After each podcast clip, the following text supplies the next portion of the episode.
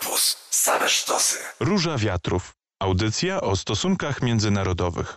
Przy mikrofonie Marcin Uniewski, a moim i waszym gościem jest e, pan redaktor Jarosław Kociszewski, dziennikarz specjalizujący się w tematyce bliskowschodniej oraz redaktor naczelny portalu Nowa Europa Wschodnia. Witam serdecznie panie redaktorze. Dzień dobry. Od pół roku setki tysięcy Izraelczyków wychodzą na ulicę w protestach przeciwko reformie sądownictwa, którą forsuje rząd premiera Benjamina Netanyahu. Ta sytuacja w Izraelu cały czas się zaostrza i o tym oczywiście za chwilkę powiemy. Na początku krótko, panie redaktorze, przypomnijmy, co zakłada ta reforma e, systemu sprawiedliwości, no, że budzi od e, pół roku już ponad taki sprzeciw tak licznej części izraelskiego społeczeństwa? To zależy, kogo pytamy, no co tak. ona zawiera. Bo e, według jej zwolenników, i to jest oczywiście rządząca koalicja, i mniej więcej 35% Izraelczyków, jest to reforma konieczna po to, by ograniczyć nadmierną władzę Sądu Najwyższego, który między innymi e, może odrzucać decyzje rządu, e, może odrzucać ustawy przyjmowane przez parlament. Z kolei zdaniem przeciwników reforma ma na celu usunięcie sądowych hamulców dla samowoli władzy wykonawczej, dla samowoli rządu zdominowanego przez prawicę, a w szczególności skrajną, populistyczną mm, prawicę. W związku z tym z jednej strony jest to debata, czy u podstaw leży uprawniona debata ustrojowa. E, debata na temat tego, e, ile władzy w państwie powinny mieć sądy, ile władzy powinien mieć rząd, a ile parlament. Mm, ale to jest teoria, bo w praktyce przekłada się to na brak zaufania obecnej władzy do sądów i brak zaufania opozycji, kompletny brak zaufania protestujących do ludzi sprawujących obecnie władzę. W poniedziałek, mimo społecznego oporu, do którego coraz częściej mm, e, dołączają na przykład przedstawiciele wojska, przedstawiciele służb, lekarze niedawno, strajk generalny jest zapowiadany przez związki zawodowe, Stany Zjednoczone apelują o dialog do Izraela, no to mimo tego wszystkiego Kneset przyjął projekt ustawy, mm, e, to jest pierwszy z tej całej serii tych, mm, tych projektów reform, który ogranicza prerogatywy Sądu Najwyższego. Chodzi o to, że Sąd Najwyższy mógł do tej pory uchylać decyzje rządu. Już zapowiedział Benjamin Netanyahu, że to oczywiście oczywiście nie jest koniec. No i teraz pytanie do pana, panie redaktorze, czemu Netanyahu de facto no, przedozwarcia do zaognienia tej sytuacji? Czy to jest kwestia tego, na co wskazuje mm, część ekspertów i z Izraela i, i, i z zewnątrz, że jest po prostu zakładnikiem swoich skrajnie prawicowych i religijnych koalicjantów, czyli Jariva Lewina i Itmara Ben Gweira i ich partii?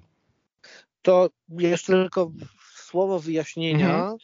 E, bo e, ustawa e, początkowo, pół roku temu, rząd Benjamina Netanyahu chciał przeforsować ustawę, która umożliwia odrzucanie decyzji sądu. To się nie udało, między innymi na skutek protestów. Mhm.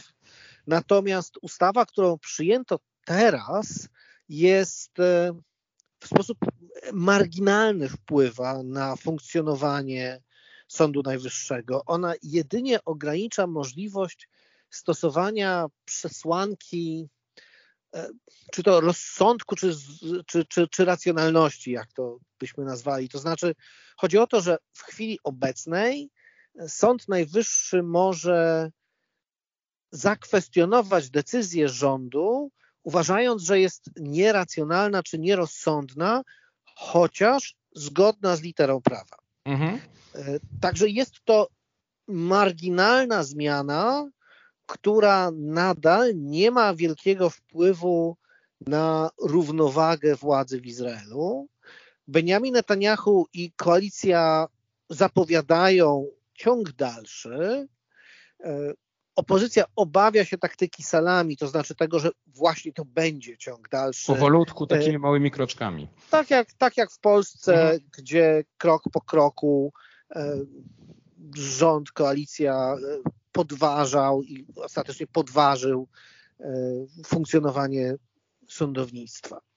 E, zresztą Polska jest tutaj jednym z przykładów podawanych przez e, protestujących.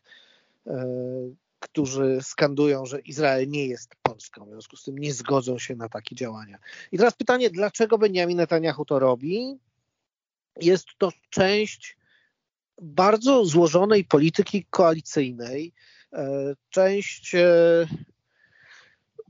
działań koniecznych do utrzymania się u władzy i tak rzeczywiście część izraelskich e, komentatorów podkreśla, że to już w tej chwili nie Benjamin Netanyahu jest u steru, tylko właśnie ekstremiści, e, czy to Itamar Ben-Gwir, czy e, Czyli dodajmy minister bezpieczeństwa, bezpieczeństwa Narodowego, a e, Jarif Lewin to jest minister sprawiedliwości. Tak, tak natomiast mhm. kluczową też postacią jest tutaj, szczerze mówiąc, ważniejszą niż, mhm. niż Ben-Gwir, chociaż mniej głośną, bo mniej e, znaczy, e, mniej nie powiem kontrowersyjną, ale mniej medialną. Jest Bacalel Smotrich, minister finansów, który przynajmniej z pozoru jest z tej samej frakcji co Ben Gwir, natomiast panowie szczerze się nienawidzą. E, natomiast obaj są przedstawicielami e, skrajnej, nacjonalistyczno-religijnej prawicy. I teraz oni chcą rzeczywiście i ich środowiska chcą podważyć reguły demokracji, chcą ograniczyć prawa mniejszości, e, chcą zaprowadzić e, ład oparty o własną interpretację e, rzeczywistości, perspektywę nacjonalistyczną i, i religijną. I oczywiście to są ogromne obawy nie tylko lewicowej opozycji, ale także umiarkowanej prawicy.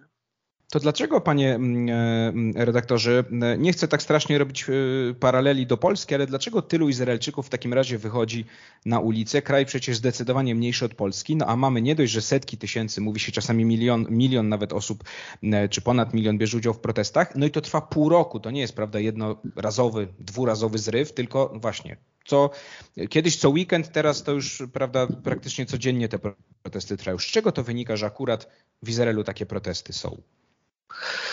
Rzeczywiście to są masowe protesty.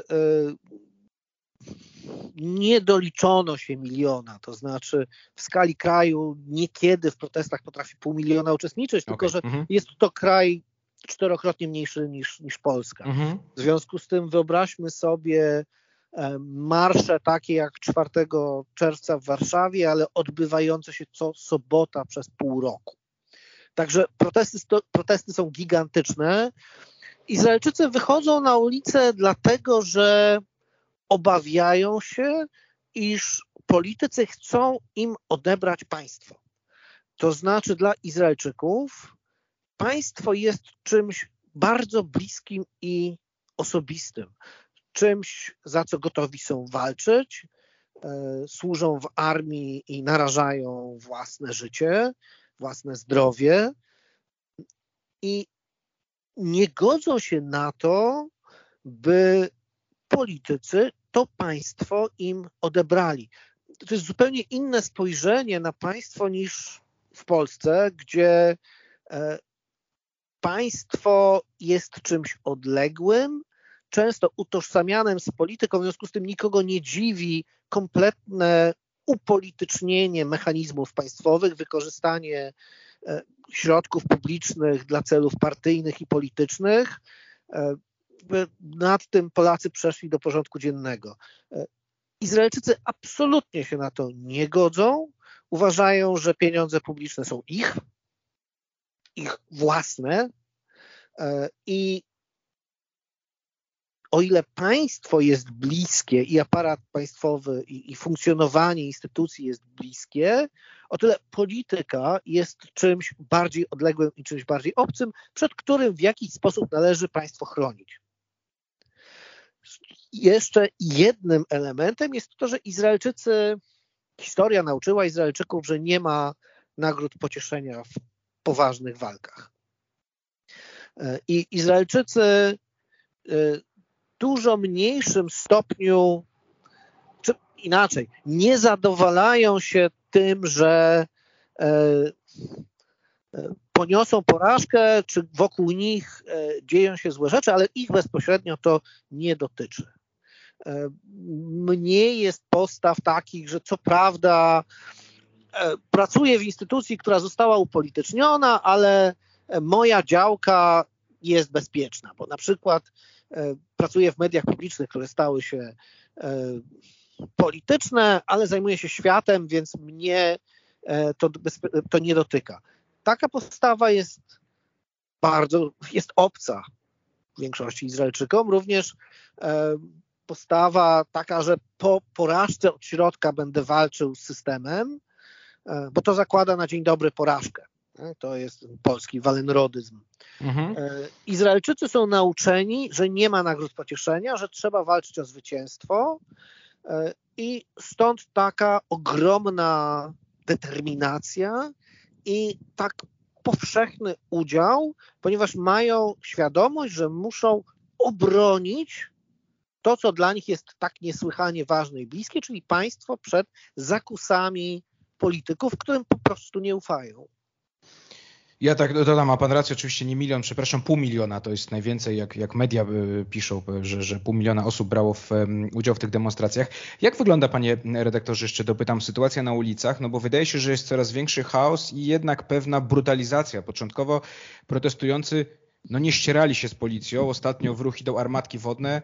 E, ostatnio samochód wjechał w tłum demonstrantów. Są, e, są ranni. Media obiegło to, to zdjęcie, gdzie, gdzie właśnie ludzie protestują z flagami i nagle wjeżdża w nich, w nich samochód. Czy ta sytuacja no, niestety się wymyka powoli spod kontroli, idąc w stronę większej właśnie brutalizacji?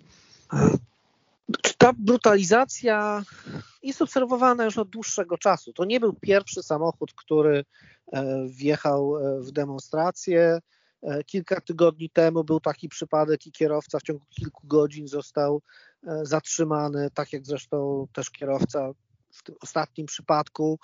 E, podział jest bardzo ostry, emocje są bardzo, bardzo gorące, dochodzi do przepychanek, dochodzi do bardzo ostrych wymian, jednak przede wszystkim słów rzadziej do przemocy fizycznej między zwolennikami i przeciwnikami reformy.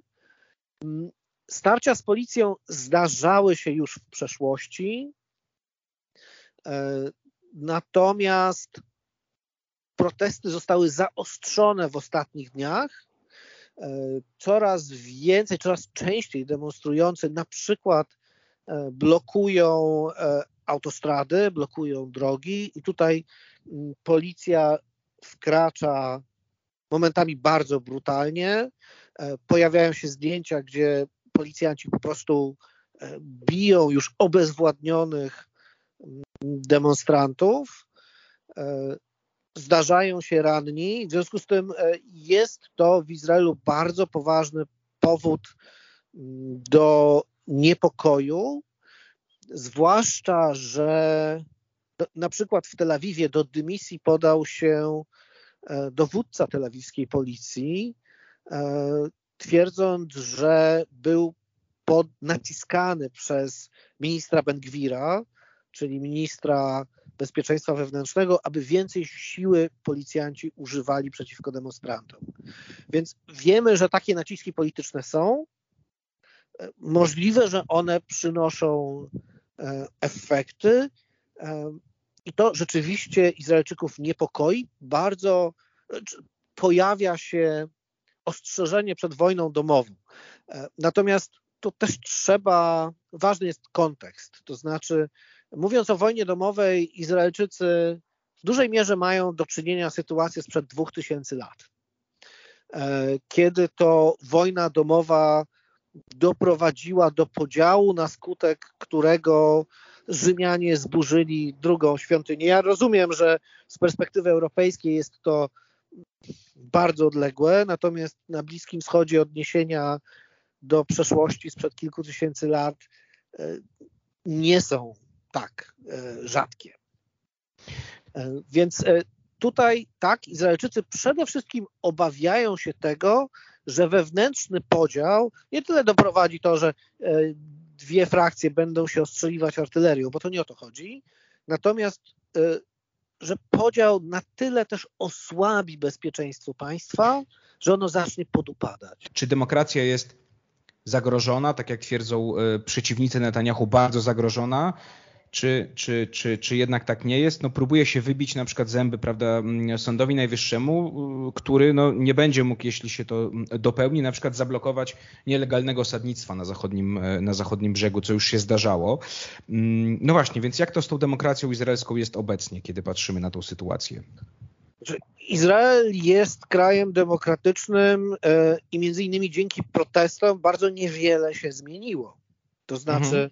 Pamiętajmy, że w Izraelu są niezależne media, media publiczne, które są publiczne i krytyczne wobec władzy. E, co prawda, rząd usiłował ograniczyć ich finansowanie właśnie dlatego, że są krytyczne, ale dzięki niezależności sądów minister komunikacji usłyszał, że nie wolno mu ograniczyć finansowania mediów, krytycznych mediów publicznych, dlatego że nie pozwala na to ustawa. W związku z tym, e, tak, Izrael jest demokracją, e, która nie ogranicza się zresztą tylko do wyborów, czyli to nie jest tylko procedura wyłaniania rządu i wolne e, głosowanie, ale również jest krajem praworządnym. I teraz tutaj oczywiście jest obawa, że koalicja zmierza do podważenia jednego z absolutnie fundamentalnych elementów demokracji, czyli właśnie niezależności sądów, których zadaniem jest ograniczanie samowoli polityków, ograniczanie samowoli władzy. Jak na razie się to nie udaje, w bardzo, przynajmniej niewielkim stopniu. To jest pierwsza, jak dotychczas jedyna ustawa. E, natomiast e, przeciwnicy reformy obawiają się, że rzeczywiście i wprost to mówią, obawiają się, że e, ta reforma doprowadzi do sytuacji takiej jak w Polsce, na Węgrzech czy w Turcji, gdzie demokracja została zniszczona dlatego, że nie ma hamulców sądowych e, dla samowoli władzy, która może przyjmować ustawy w środku nocy, może e, podejmować e, decyzje niezgodne z prawem, może na przykład nominować ministrów. I tutaj to był jeden z pierwszych problemów e, dla rządu Benjamina Netanyahu, bo Benjamin Netanyahu powołał do rządu ministra z przeszłością kryminalną, e, szefa partii religijnej Arię Deriego i e, sąd stwierdził, że nie wolno mu tego zrobić. Skandalem było to, że Benjaminowi Netanyahu zajęło cztery dni podporządkowanie się decyzji sądu, ale musiał szefa partii koalicyjnej zwolnić. E, Izraelczycy obawiają się, że e, po przeprowadzeniu tych reform takich hamulców już nie będzie i politycy będą mogli robić co chcą, będą mogli, no właśnie, chociażby nominować e, na ważne stanowiska państwowe ludzi z wyrokami. To ostatnie pytanie, e, panie redaktorze, już pan trochę zaczął na to odpowiadać, no ale jeśli, a Pewnie wszystko na to wskazuje. Na razie sytuacja będzie dalej e, w Izraelu, e, ta polityczna sytuacja kipiała, te protesty dalej będą trwały, ten opór dalej będzie. Co z bezpieczeństwem kraju? No bo to jest jednak, wydaje mi się, nie było takich protestów, prawda, w historii Izraela, kiedy wojsko, e, rezerwiści szczególnie, no już tak otwarcie do protestów się przyłączali. Część, część oficerów, czy byłych też oficerów Mossadu otwarcie krytykuje Netanyahu. No na ile to może stwarzać zagrożenie dla bezpieczeństwa Izraela? I oczywiście, tak jak pan powiedział, no nie mówię o wojnie domowej wewnątrz, prawda, gdzie miałaby się polać krew i zaczęliby do siebie strzelać Izraelczycy, no ale mamy Iran chociażby, który, prawda, no jest, o ile z państwami arabskimi trochę te relacje się ociepliły, no to mamy chociażby Iran, prawda, który, który no jakby Izrael jest dla niego jest tym małym szatanem, prawda? Stany są tym dużym. Na ile to może, to może wpłynąć na bezpieczeństwo kraju? Według e, publikowanych analiz izraelskiej armii w ciągu tygodnia e, gotowość bojowa izraelskiej armii zacznie się obniżać. I tutaj ważne jest, żeby zrozumieć absolutnie kluczową rolę rezerwistów dla funkcjonowania izraelskiej armii. Bo e, jedną grupą żołnierzy są poborowi, mężczyźni służą e, blisko 3 lata, kobiety 2 do 3. Kolejną grupą są żołnierze zawodowi, natomiast rezerwiści, którzy nie pełnią istotnych bardzo funkcji, raz na 3 lata mają miesięczną służbę, natomiast ci, którzy mm, zwłaszcza oficerowie, pełnią funkcje bardzo ważne.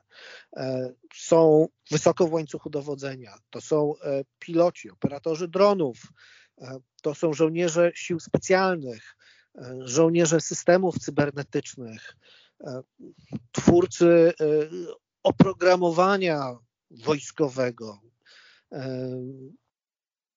Ci ludzie służą na ochotnika częściej niż raz na trzy lata.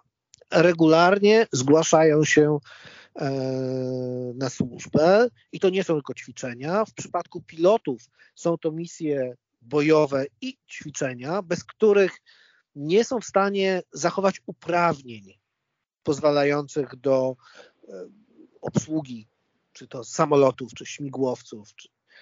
E, I armia obawia się, że jeżeli tysiące żołnierzy, także agentów wywiadu wojskowego Ammanu, wywiadu cywilnego, czyli Mossadu, e, służb bezpieczeństwa Shin Bet. Jeżeli ci ludzie rzeczywiście zrealizują groźbę odmowy służby na ochotnika, wtedy izraelska armia ma bardzo, bardzo poważny problem. E, I wiemy już, że znaczna liczba tych żołnierzy zaczęła realizować e, tę groźbę. Także sytuacja staje się bardzo poważna i pod tym względem jest bez precedensu w historii e, Izraela. A dodajmy już na zakończenie ode mnie tylko, że Netanyahu przecież słynie z tego, jest nazywany panem bezpieczeństwo, no bo on prawda, zawsze podkreśla, że, że on troszczy się o bezpieczeństwo Izraela i gwarantuje Izraelowi bezpieczeństwo. E, Jarosław Kociszewski, dziennikarz specjalizujący się w tematyce bliskowschodniej, redaktor naczelny portalu Nowa Europa Wschodnia, był moim i waszym gościem. Bardzo dziękuję panie redaktorze za rozmowę. Dziękuję bardzo. To była Róża Wiatrów, e, ja się nazywam Marcin Uniewski, a my się wyjątkowo słyszymy za dwa tygodnie. Radio Campus. Same sztosy.